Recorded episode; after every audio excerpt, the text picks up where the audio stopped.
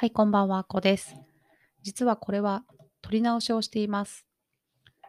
撮り直しをした理由は2つあって、1個はむせちゃって、その後そこを編集するやり方がよくわからなかったのと、もう1個はあれですね、お話ししていたことの中で疑問が後から浮かんでしまって、不安になって調べていて、あることに気づいたので撮り直しをしています。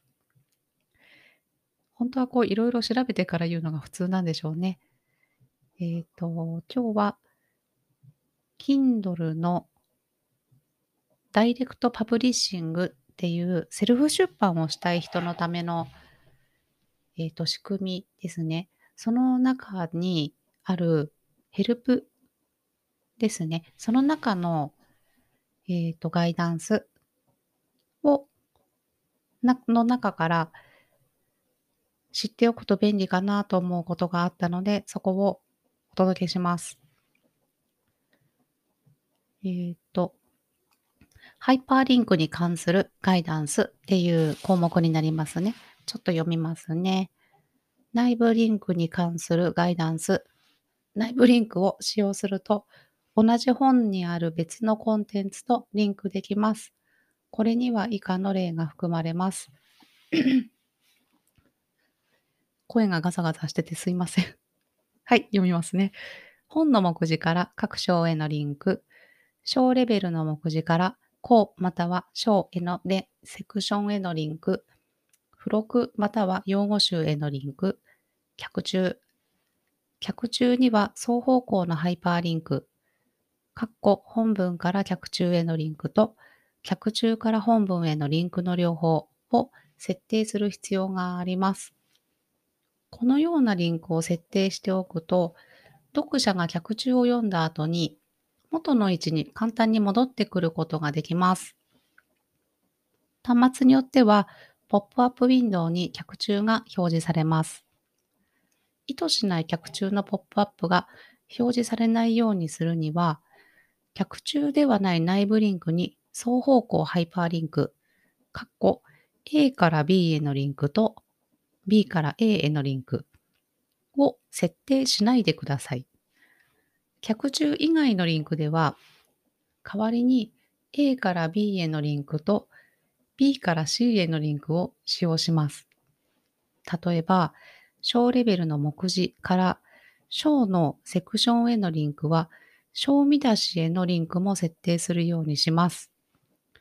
現在電子書籍端末の固定レイアウトの本では内部ハイパーリンクはサポートされていません。とのことです。これ、今読ん読んでて、さっきもちょっと一回読んで思ったんですけど、文字だけだったり、声だけだと何言ってんのかよくわかんないですね。こういうのこそ、あの、図で図で説明された方が分かりやすいんだろうなっていうのはすごく思いました。このポップアップウィンドウっていうのも私は、こう、Kindle 本読んでて見たことがないんですけど、端末によってはこういうのが出てきてる人とかいるのかなって思いました。まあ、読む人の親切なようにいろいろ工夫してくださいねっていう内容にはなってると思うんですけど、なんか難しいですね。まあ内部リンクが貼れますよっていう説明になりますね。まあ、章だけではなく、その下の項ですね。見出しだったり、込み出しですね。その辺のリンクも親切にしてくださいねっていう内容なんだろうな。ざっくり 読み解くとそういう感じなのかなっていうふうに思いました。ちょっと脚中っていうものをつけたことがないので、こうつけるときには気をつけたいなっていうふうに思ってます。はい。ではもう一個読みますね。もう一個の方結構長いので、前の方だけ、ちょっとだけ読みますね。はい。次が外部リンクのガイドライン。Kindle 本から外部ウェブサイトへのリンクは、読者体験と Amazon によって定められた本のコンテンツをより一層意義あるものにし、それらに直接関係のある場合に限ります。これには以下の例が含まれます。シリーズ本の前後へのリンク、本のコンテンツに直接関係のあるマルチメディアへのリンク、追加の補助物へのリンク、括弧例、チェックリスト、評価フォーム、壁紙、これらに類似する印刷可能物。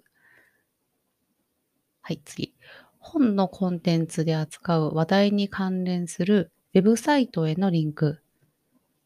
その本や著者に関連する ソーシャルメディア、括弧、ツイッターのハッシュタグ、とのことです。すごいですね。あの、アマゾンのこのヘルプでツイッターって書いてくれてあるので、あ、堂々と貼れますね。あと、このシリーズ本の前後へのリンクっていうのは、親切ですよね。私もやってないので、これは、これはやろうって読んでて思いました。あとは、この補助物へのリンクですね。チェックリストや評価フォーム、PDF とかですね、に飛ぶリンクですね。そういったものも親切ですね。この外部リンク、貼れちゃうんですよね。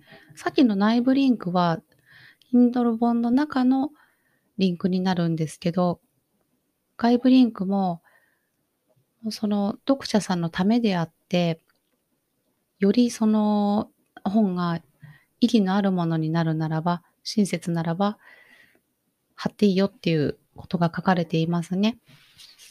なので、堂々と貼ることができます。で、さっきこれで疑問に思ったのが、これは、もしも自分のブログの記事を貼ったとして、あの、詳しい情報とかで貼ったとして、そうしたら、ブログ側からしたら非リンクになるのかなと思って、ちょっと調べてたんですね。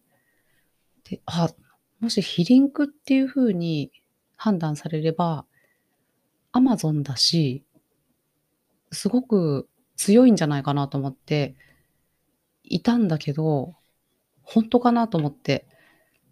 で、さっき、Google サーチコンソールを見てたんですね。略して幸子ですね。これあんまり私もこうこういうのが得意じゃないんですけど、この中のリンクっていう項目があるんですね。もしあれが非リンクとして判断されれば、ここに出てくるはずですよね。外部リンクのリンク元みたいなところに出てくるのかなと思ったけど、ちょっと見当たらないんですよね、そういったものが。なので、なんかうまくできてるなっていうのを思いました。確かに考えるとあれなんですよね。書籍の中には貼れるんですよね、リンクが。貼れるんだけど、あの、著者プロフィールには貼れないんですよね。字にはなるけど、あの、リンクは貼れないんですよね。あ、そういうことなのかなと思ってちょっと思いました。よくできてますね。でも外部リンクっていうものには貼れるので、その本の中からブログの方に来てもらう。親切なものを見てもらう。だったり、資料をお渡しするとか、動画を見てもらうとか、そういったことはできるので、すごくこのリンクっていうものを活用することをお勧めします。そんな感じの内容です。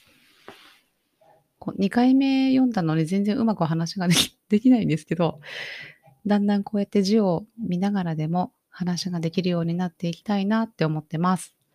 今日はそんな感じで、あの、声がカサカサ、常に声がカサカサですいませんけど、あの、もっといい声になれるように頑張ります。